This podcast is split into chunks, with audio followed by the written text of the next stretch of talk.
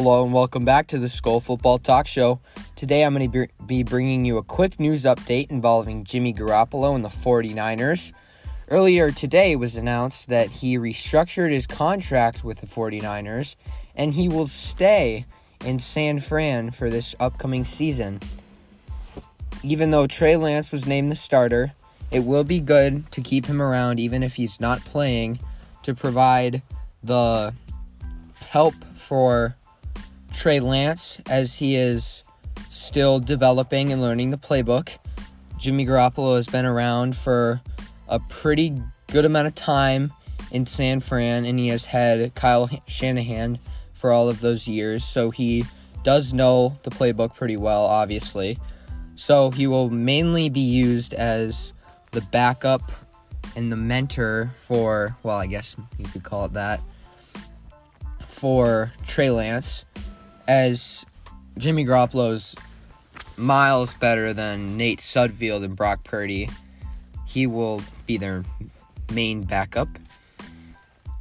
Before like this happened, he didn't even play in the preseason. He barely was on their team.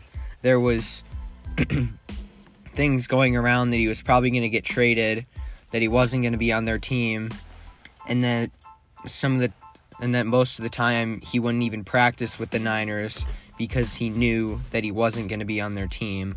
But they restructured his contract, pulled saved a lot of cap space for their team.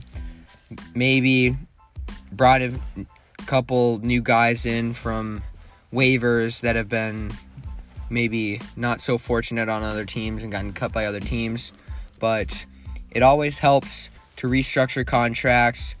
There's just mainly positives if the player is okay with giving up, I guess you could say that part of his contract. Usually it's not a problem, and players are happy to help their team grow and get better. This was the case for the Niners as they were able to keep Jimmy Garoppolo around, as well as Trey Lance, which in a couple years, Trey Lance will be off his rookie deal because he's a second year this year. He was a rookie last year, whatever. So that will save up some cap space when he does sign his pretty hefty um, contract.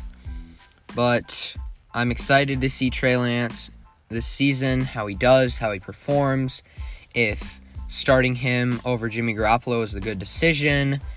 Like, I mean, they can always change if he's just like, if Trey Lance is just like not good. There's, you can still always put him in the game. Like in the preseason, teams always switch their quarterbacks around.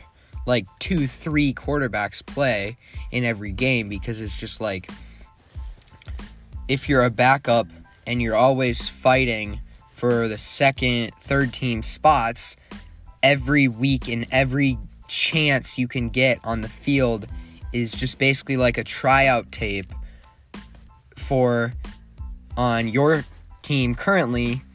Like if say the Vikings a lot of you probably don't know but their quarterbacks played kind of horrible but they were able to get Nick Mullens from I think the Raiders and obviously Sean Mannion and Kellen Mond are probably one or the either is one or the either is probably not going to be on the team by the end of this week when the 53 man rosters are going to be out, but who knows what's going to happen to them.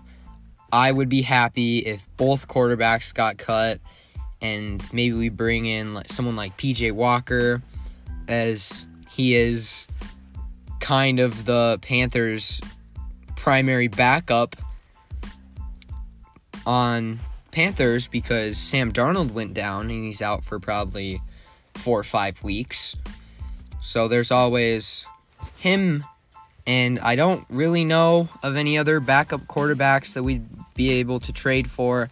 Obviously, can't give too much for your third, second string quarterback, but just something if you do need him, like the game that we had to play Sean Mannion against the Packers, and we got like a we lost like 10 to 30 because it's the Packers at Lambeau, and we didn't have a starting quarterback in the game because he was out with COVID. So it's always, always good to have a couple good quarterbacks kind of just sitting there on your depth chart if you do ever need to resort to using them. But let me know what you think down in the comments about this news. Let me know if you're happy about it. Let me know if you wish he's gotten traded. But yeah,